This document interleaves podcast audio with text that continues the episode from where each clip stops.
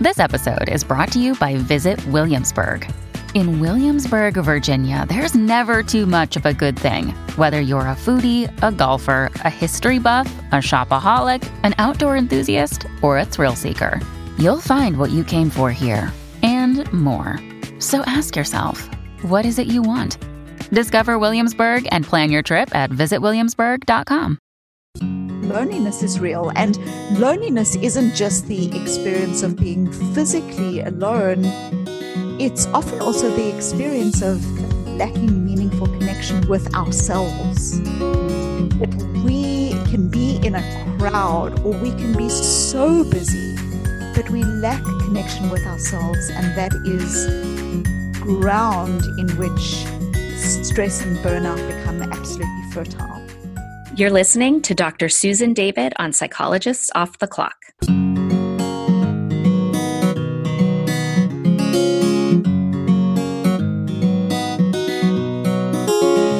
We are four clinical psychologists here to bring you cutting edge and science based ideas from psychology to help you flourish in your relationships, work, and health. I'm Dr. Debbie Sorensen, practicing in Mile High, Denver, Colorado. I'm Dr. Diana Hill, practicing in Seaside, Santa Barbara, California. From coast to coast, I'm Dr. Yael Schonbrun, a Boston based clinical psychologist and assistant professor at Brown University. And from sunny San Diego, I'm Dr. Jill Stoddard, author of Be Mighty and the Big Book of Act Metaphors.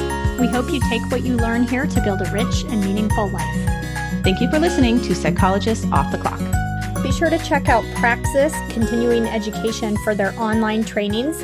There's a new course, Act in Practice, with Dr. Stephen Hayes coming up. Enrollment begins June 24th. You don't want to miss it.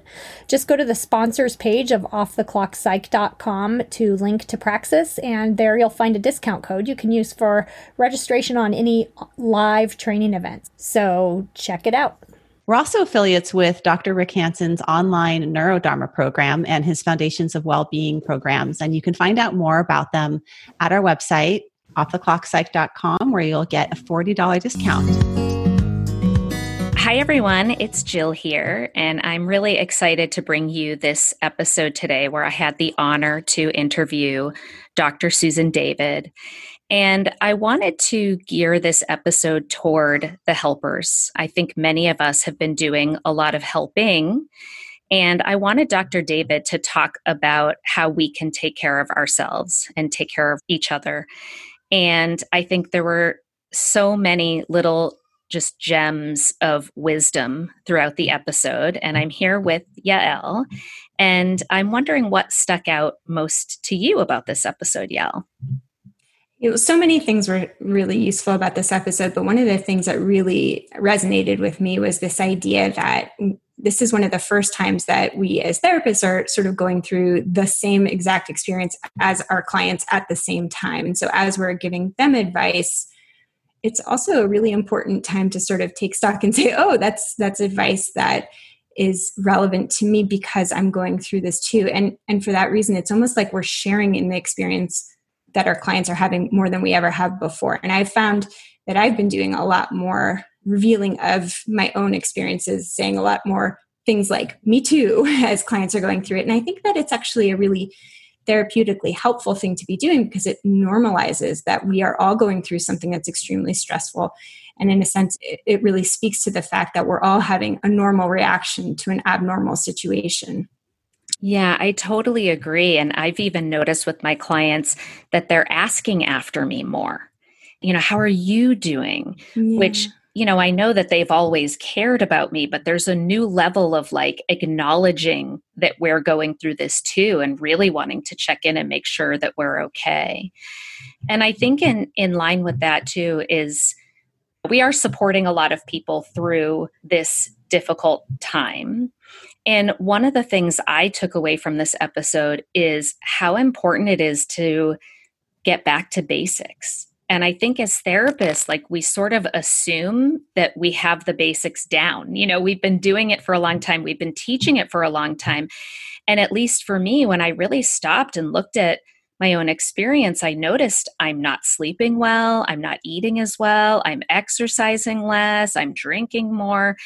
And I just became aware that things that had become automatic health behaviors or self care behaviors had kind of flown out the window without me even being aware. And so I think mm-hmm. Dr. David talks about some things that we already know intellectually, but there are some really good reminders here that we have to return to paying attention and really prioritizing these practices for ourselves if we're going to be able to serve the people that we serve. Yeah, yeah, I can totally relate to that. And I think, you know, just the common human experience of going through this pandemic is all of our nervous systems are on high alert. We're all stressed out. And when that happens, all of our limbic systems sort of go into action and our prefrontal cortex goes offline and we start to engage in just reflexive behaviors as opposed to more intentional behaviors. And so those reminders really are useful to kind of take a breath, you know, center ourselves and then make a more mindful choice and an intentional choice that is a healthier one which is exactly the guidance that we give for clients and and i think right now more than ever is really important for therapists so that we don't burn out. 100% i couldn't agree more. And one thing that i've been using to facilitate that which is something else dr david spoke about in this episode is you know getting in touch with the parts of the things that we're doing that we want to do rather than just the things that we need to do. You know, I think it can be easy to look at all of the stressful balls we're juggling around parenting and working and and everything else and I've I've been able to zoom out a little bit and go, "Oh, Right. Well, I actually want to prepare healthy meals for my children. It's not just something that I must do or have to do or need to do. It's also something I want to do. And there's something that becomes a little bit more, I feel a little more empowered when I'm able to notice the parts of my day that are things I'm actually actively choosing, which is what you were just talking about. Yeah, I love that. Okay, enjoy this episode with Dr. Susan David. Our sponsor today is Uplift Desk, creators of office furniture designed to help you work better and live healthier. I love my Uplift standing desk. It's solid and sturdy and allows me to easily transition from sitting to standing while I work with just the push of a button. The ability to switch from sitting to standing throughout the day has been a complete game changer for me. I feel so much better than when I sit all day, and it helps me stay alert when I get tired. In addition to standing desks, Uplift offers ergonomic office seating, storage systems, even walking treadmills for your desk. Everything you need to up your office game. You can get free shipping with no hassles, free 30 day returns and return shipping, and a 15 year warranty. Remember, by supporting our sponsors, you are supporting the podcast. Visit upliftdesk.com slash POTC for 5% off your order. That's U-P-L-I-F-T desk dot com slash POTC to get 5% off your entire order. We all know there are trade offs in life, like having to drive a little further to save on gas or groceries. But when it comes to your health, you shouldn't have to trade off. So don't go back to that one doctor who's always late and rushes through your appointment just because they're close by or they take your slightly sketchy insurance. Instead, check out ZocDoc, the place where you can find and book doctors who will make you feel comfortable, listen to you, and prioritize your health. You can search by location, availability, insurance, literally no trade offs here because with ZocDoc, you've got more options than you know. ZocDoc is a free app and website where you can search and compare highly rated in network doctors near you and instantly book appointments with them online. My kid's pediatrician is retiring this summer, so you can bet I will be using ZocDoc to find someone new who we all love and trust. So go to ZocDoc.com slash POTC and download the ZocDoc app for free. Then find and book a top rated doctor today. That's zocdoc.com slash POTC, zocdoc.com slash POTC. I am thrilled and honored that I have the pleasure of interviewing Dr. Susan David today. Susan David is one of the world's leading management thinkers and an award winning Harvard Medical School psychologist. Her best selling book, Emotional Agility, was winner of the Thinkers 50 Breakthrough Idea Award. Susan's TED Talk went viral with over 1 million views in its first week of release.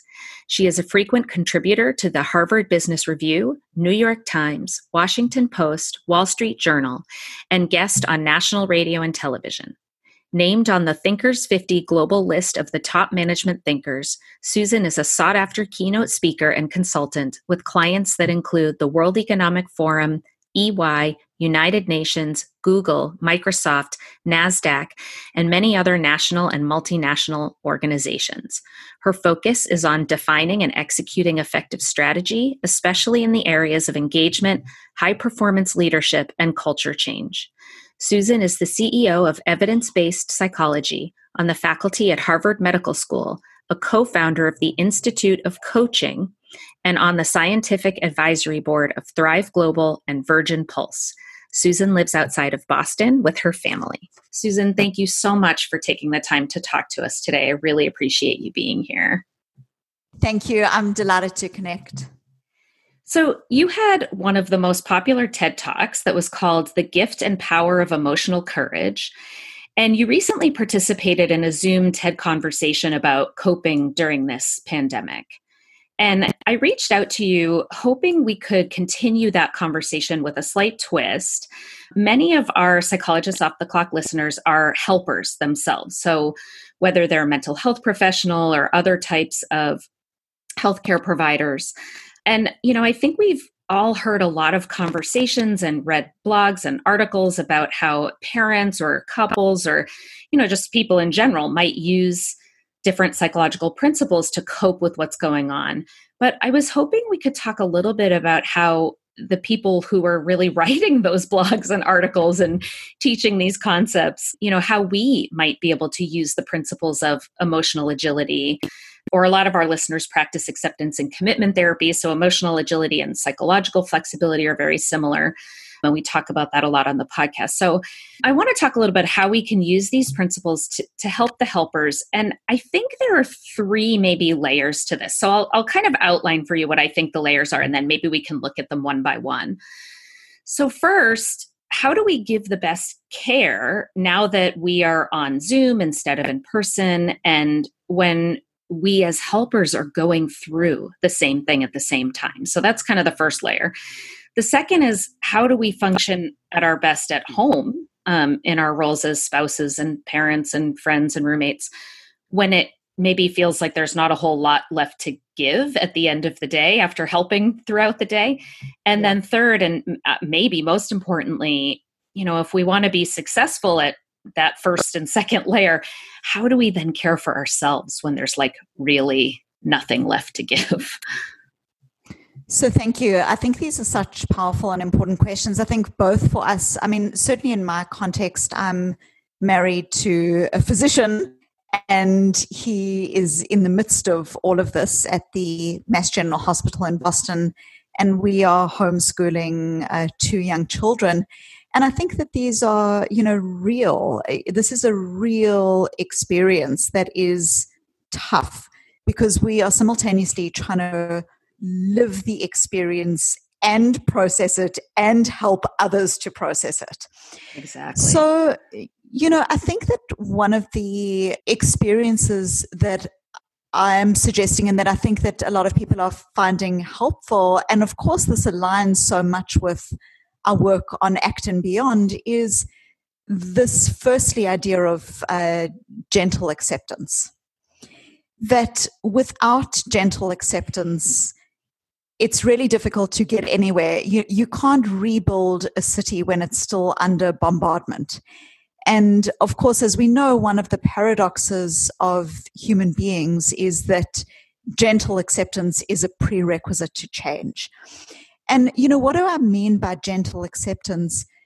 It's, again, as we know in ACT, not this idea of passive resignation, but rather an openness to the idea that it is what it is.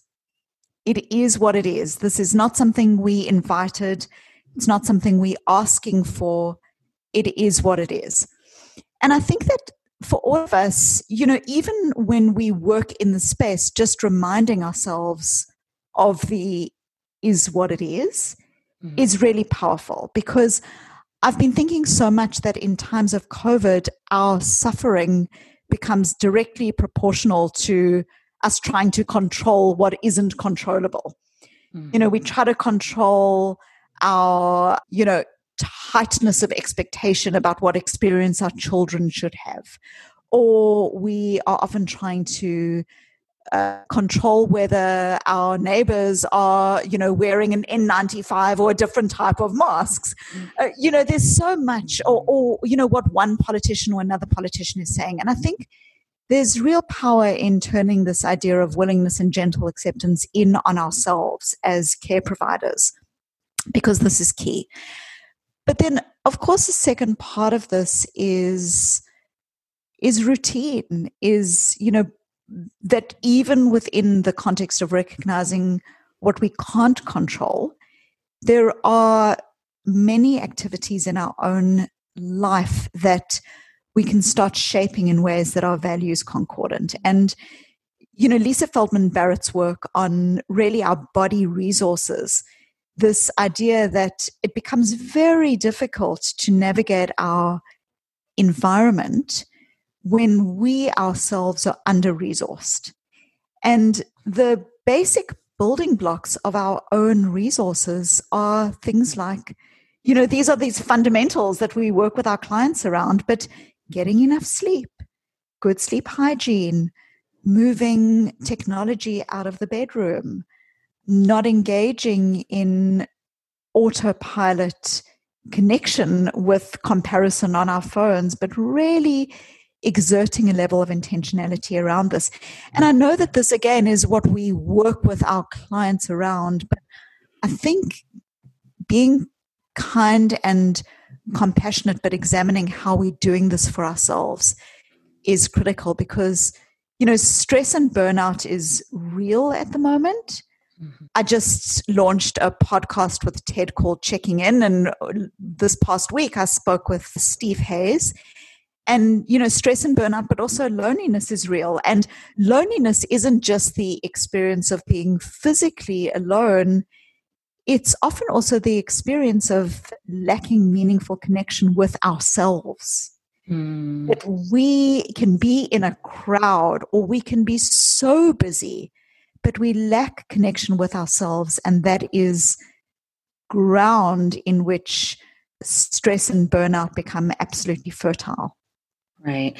Well, I think these are such important points. And one thing I've been thinking a lot about is this idea of, you know, I think for a lot of us who are helpers, or even some of our listeners who are the people who listen to podcasts and read self help books, the people who are really interested in personal growth have maybe gotten pretty good at emotional agility and we're not used to feeling like we're back at the beginning of a learning curve. And, you know, it sort of makes me think of if an athlete sustains an injury of some sort, that they don't just go back out onto the field or the pitch or the court and play at the same level they were playing before the injury. They need to rehab and they need to practice and they need to work to get back to that level of performance that maybe they had been used to being at for quite some time.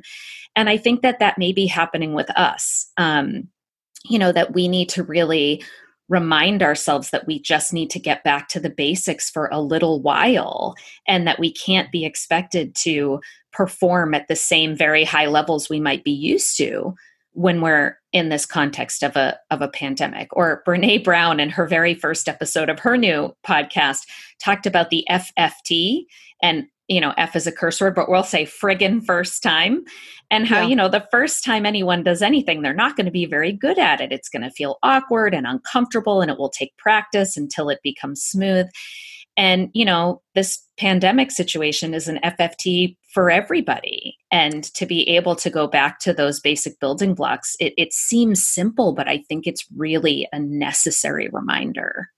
It's really important. And, you know, it's particularly important in the context of, again, the narratives that we have in society right now, which is really interesting that in the shadow of so much trauma, death, and uncertainty, there are these memes floating around social media that, you know, if you don't use this as an opportunity to build your side hustle or you know if you don't use this as an opportunity to you know learn mandarin or a new language that somehow this is not about uh, the fact that there's a pandemic but actually it's about the fact that you are weak or lazy.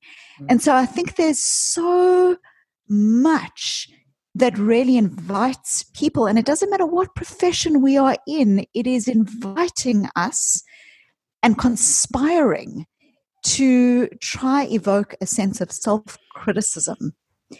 And now is not the time for self criticism. Now is the time for self compassion and for recognizing that even as therapists, maybe even especially as therapists, because we're giving so much of ourselves that there needs to be more space mm. for us to be able to reconnect with these building blocks because there is so much this idea that there's the shadow of death and uncertainty but we've got to be building and achieving and and you know looking for for for silver linings and that mm-hmm. this is our purpose right now and i think we need to move away from that.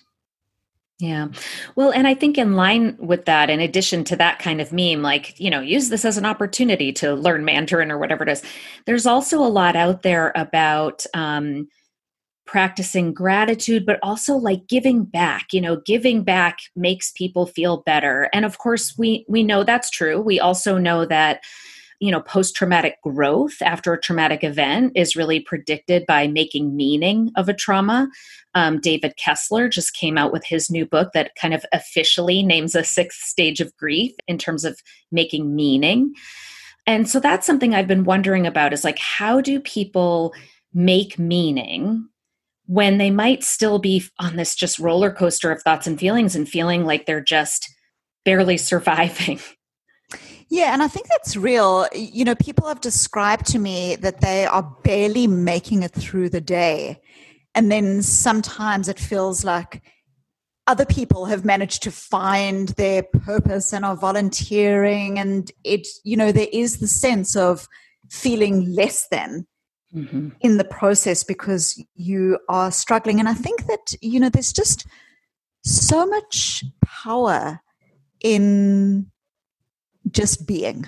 There's just so much power in just being. And yes, if that being is inviting you into a space of writing or listening to a beautiful piece of music or connecting with something that evokes a sense of awe and connection and humanity, that's powerful. And of course, if you want to use this opportunity, or even if you have to use the opportunity to reinvent your practice or to rework how you're doing things there's again power in connecting that back with your values of you know why is it that you're trying to do that? I mean for me it's been really interesting because i do a huge amount of travel for my work and of course all of that travel has gone. And on the one hand that's hugely challenging on the other hand I genuinely find it exciting because it's allowing me to think about a trajectory that maybe would have been a few years in working out the technology and how do I do this is now, you know, not a luxury that I have. I need to work it out fairly quickly. But I think if I engage in that as a as a have to goal, you know, I have to do this, I have no choice, this is terrible. You know, we know from an emotional agility perspective that, you know, what does this do for us? It evokes a sense of resentment and pressure and the emotional labor that is involved in those have to goals is more likely to create a sense of burnout for us because there's this feeling of i have to do this thing i feel like i don't want to do it but it's being forced upon me and so some of the experiences that people describe as being really profoundly important in this journey are just reconnecting with their their want to goals mm-hmm. their value of bringing their work maybe to more people than would otherwise have connected with it their recognition that the need is so great and yet probably in one of the most profoundly important times in history, we are not needing to persuade people of the importance of mental health. Mm-hmm. That this is something that is being recognized from businesses to coaching practices to therapy and beyond.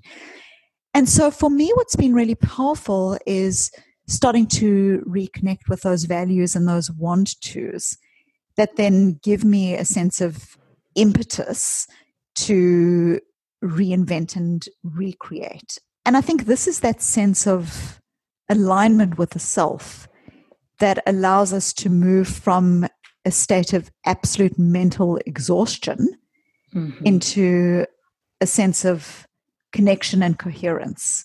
And it's mm-hmm. ultimately connection and coherence that's going to help us to move through the situation effectively as as healthcare providers and as carers. When you need mealtime inspiration, it's worth shopping Kroger, where you'll find over 30,000 mouthwatering choices that excite your inner foodie. And no matter what tasty choice you make, you'll enjoy our everyday low prices, plus extra ways to save, like digital coupons worth over $600 each week. You can also save up to $1 off per gallon at the pump with fuel points. More savings and more inspiring flavors make shopping Kroger worth it every time. Kroger, fresh for everyone. Fuel restrictions apply. Another day is here, and you're ready for it. What to wear? Check. Breakfast, lunch, and dinner? Check. Planning for what's next and how to save for it? That's where Bank of America can help. For your financial to-dos, Bank of America has experts ready to help get you closer to your goals. Get started at one of our local financial centers or 24-7 in our mobile banking app. Find a location near you at bankofamerica.com slash talk to us. What would you like the power to do? Mobile banking requires downloading the app and is only available for select devices. Message and data rates may apply. Bank of America and a member FDIC. Absolutely. And I think, you know, with the values, when we're talking about the qualities we want to embody, the qualities of the actions we take rather than, you know, kind of outcomes and big goals, that that becomes something that can feel more manageable. You know it's almost le- what you decide to do is almost less important than how you decide to do it. And you know you talk about tiny tweaks. I also liked you interviewed james clear for the podcast and he talks about the two minute rule. You know sort of giving an example. I love i wrote down this quote. He says every action casts a vote for the person you want to become. And i just beautiful. love that right yes. isn't that yes. so great i loved the way he put that and, you know, the two minute rule was an example of, you know, if you have some big goal or habit that you want to develop of reading 32 books a year, just read one page. If you, if your identity is that of a writer and you want to write a novel, then, you know, just write one page. And, and that reminded me of what you call tiny tweaks or i have a book called be mighty that's an act book and i talk about it as the me i want to be in this one moment and even point out that the word me sits right in the middle right inside of the word moment. And i think when we can really break it down to those you know the, the showing up for the small moments and being the person that we want to be you know embodying those valued qualities it can make decisions about how we're going to be during this pandemic time feel quite a bit less overwhelming. Yes yes. And i think there's I, I love that quote of his and there are these two different aspects to it the first is the being aspect, which is the idea that, you know, there's so much out of our control, but we can control or we can manage to some extent how we connect with people, how we respond, how we listen. There's so much that we can embody. We can also think about how we can create values aligned changes in our environment. So if we're working, you know, without any structure to our day, and if home and work have completely morphed, then it becomes up to us to create a sense of values connected habits and boundaries in our work. And so uh, you know, what this might mean in an everyday aspect is if you come home from work and you value your time with your children over dinner, and yet you find yourself bringing your cell phone to the table every dinner time, then a values connected tiny tweak might be what we call piggybacking. This idea that you automatically put your keys into this particular drawer and now you put your cell phone into the drawer as well. So, what you're doing is you are starting to create values connected habitual changes by using what we know about how people actually create uh, new habits in their life. And so I think in COVID times, those same principles ap- apply because there's a blurring where we are more likely to bring our computers down to the kitchen table and to be having dinner while interacting with our children. And there isn't that sense of habits embodying our values.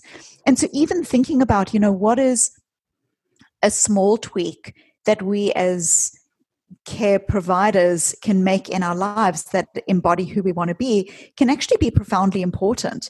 It can be the difference of, uh, you know, normally my spouse comes into the room and I'm busy working and I just continue my work because now work and home are the same, versus actually taking that moment to get up to hug the person and create a sense of intimacy and connection. It can be the power that is in deciding that between 6 and 9 p.m., that is no longer our work time, and that this is the time for connection with our families. So these are things, again, that we know about in our practices and that we would be inviting our clients into the space of architecting. And yet we're now in this beautiful moment in many ways where we have become our client. We have become our client and we have become the person that we are now able to experiment on a little bit. And this is really powerful. And, you know, by the same token, what a lot of clients are talking about is that yes, they in struggle, but in many ways they've been preparing for this moment all of their lives. I've know, heard that been, from many of my clients, yes, those exact words. Yeah. Know, they've been preparing for it.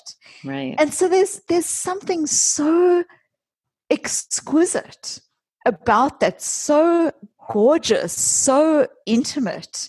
Mm-hmm. Uh, such a place of sharing where we now have a glimpse into our clients' worlds, literally through Zoom and what we're seeing. We're getting to meet their dogs and their children, and uh, there's beauty in that.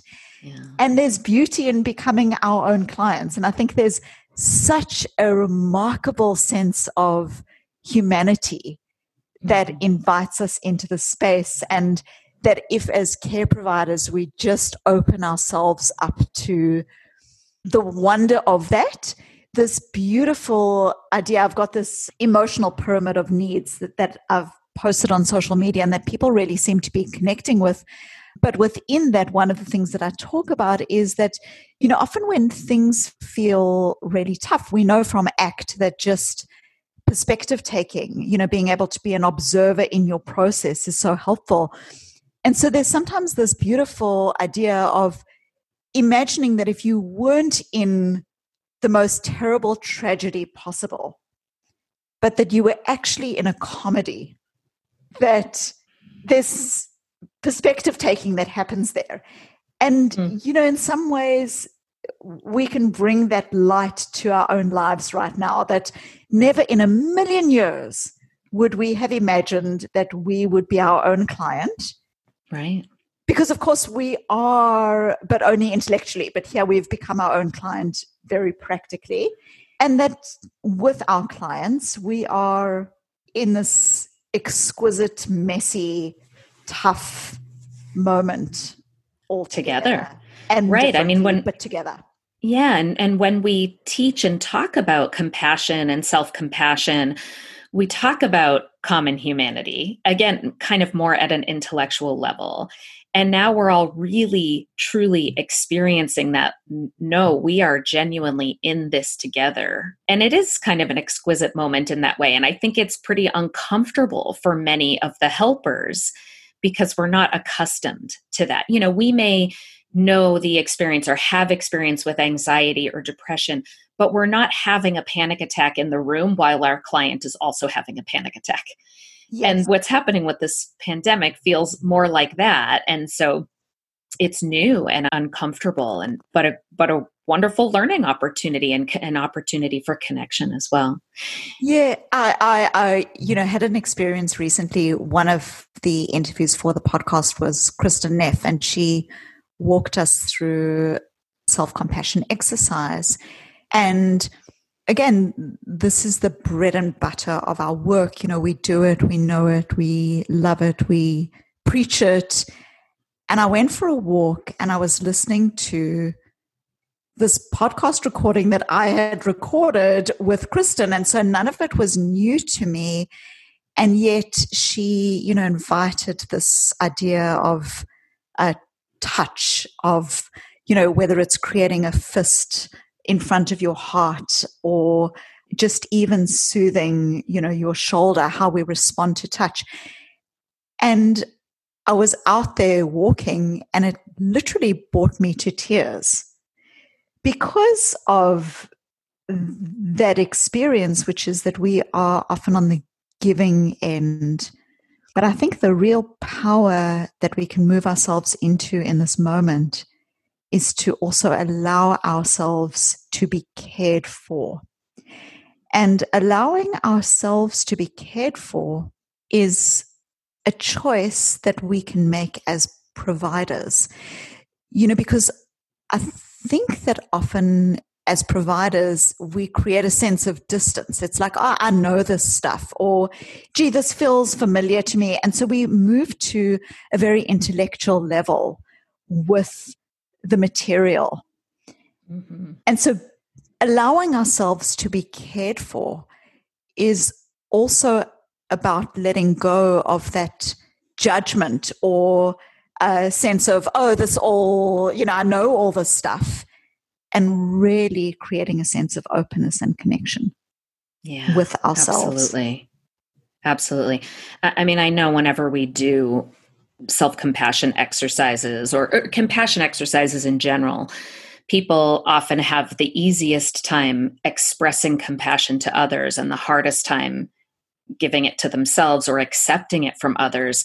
And when I've done different kinds of trainings and work, I find that that is difficult for clients and consumers and much more difficult for therapists. It's yes. really interesting. Yeah.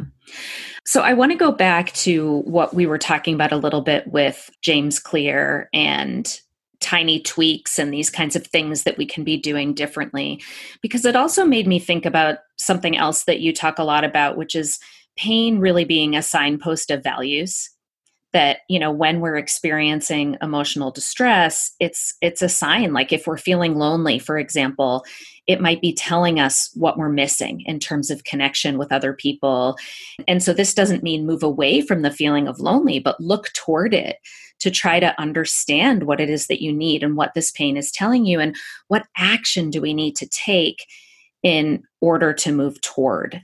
And so when you were talking about having more structure, you know, six to nine is the time that we put our computers away and we make time for connecting. And I think that structure is important. I also think that it can become something that goes overboard if it is applied as a very rigid set of rules. So, for example, right, like if I'm lonely and that means that I need to connect more, well, I, how am I supposed to connect? I have to shelter in place in my home. And, you know, Zoom isn't the same. Zoom doesn't count. You know, we can kind of apply these rules about how we think things should be or should be done.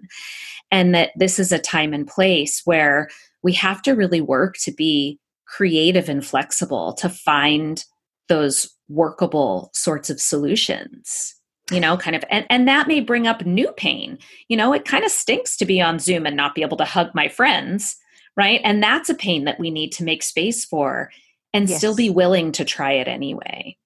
Yes because uh, it's again this difference between having structure that is helpful versus structure that sets up expectations that are basically disappointments waiting to happen, mm-hmm. where we become so tightly focused on the task that we lose sight of the objective.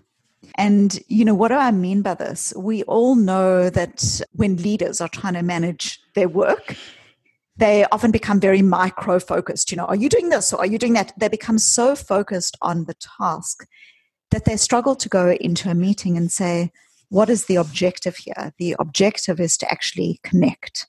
The objective is to understand where my team's really at. You know, we become so tight into the task. And the same happens when we are trying to set up structures is we become so tightly focused on the task that if your child doesn't want to be with you between 6 and 9 p.m. that night and they don't actually want to go on a bike ride, then we can move into the space where now I feel rejected and where I've got this thing that I'm now dealing with. And so I think it's a bothness. I think there's a bothness.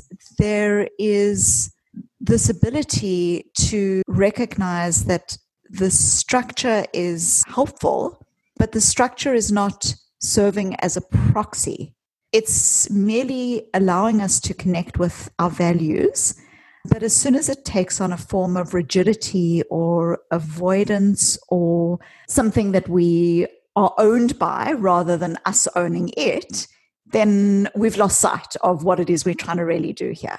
So I think the power is this idea that we can be in the moment and really face into our loneliness and our sadness, the grief, the distress that we are experiencing, and then also flexibly recognizing that there's some things that we can put in place that can be helpful to us, but that those things that we put in place don't become the solution. You know, they aren't the solution, they're just a vehicle. They're one of many different vehicles as to how we mm-hmm. can get the connection or get the kindness or get the intimacy that we might be needing from our family during that particular time as an example Yes, absolutely. And and I think I love the way that you say that and that we're always kind of asking ourselves, you know, what is this in the service of? You know, yes. is this am I adhering to a rigid set of rules because that's making me somehow feel safe and in control but is having a cost to my relationships or is this really in the service of my values in this one moment?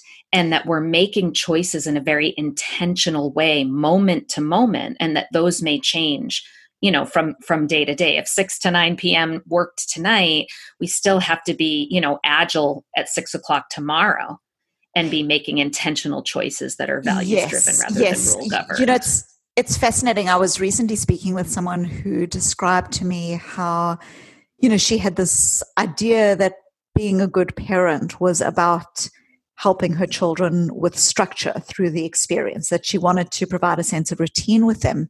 But then went on to describe how they were having so many arguments because she didn't feel that her kids were taking homeschooling seriously. And so it was really just beautiful and also fascinating that the objective that she had gone in with was now being undermined by the very structure that she'd imposed. Right. And this need to just really pull back and say, is what we're doing in the moment working? Mm-hmm. And I mm-hmm. think within that is also this power of letting go, you know, letting go. Sometimes we can actually care too much. We can actually fuse with caring too much, you know, caring too much about what we're doing at a particular point or what things look like or you know what our goals are we can care too much and sometimes there's a fusion that comes with that and mm-hmm. just making choices around softening into ourselves and softening into the moment yeah. allows us to be more effective there's a great exercise, and I cannot for the life of me remember who I learned this from. And I feel terrible when I can't give credit. So if anyone knows who to credit, please let me know. But is you know if you take your hands and hold them out in front of you as if you're holding on to something and you imagine that what's in your hands is whatever this thing is that you're really struggling with and holding on to like i must have a structure for my children for their homeschool and hold and hold and hold and hold you know eventually your arms get really tired and they hurt and that it's this kind of experiential way of practicing letting go. Like if you just let your arms drop and notice how that feels and how the tension in your arms kind of releases. Because it you know i use this word all the time let go. And sometimes it's like well but how? How do i do that exactly? You know people want more rules and structure around how to do this you know and i think that that's a really cool experiential exercise that sort of embodies what it feels like when you are letting go. Agree. It's so powerful. And with that asking question because letting go often feels like if I let go of this thing, it's scary and I won't have a lot. You know, I'm going to let go of structure or I'm going to let go of, you know, my expectation that I see X number of clients every day. You know, there are lots of things that we often need to just let go of. And letting go feels scary. And so it can be really helpful to also practically and intentionally ask yourself if I let go of this, what do I then open myself up to bringing into my life? Because I think this is this dual aspect. The letting go is also about recognizing that you're inviting something else in.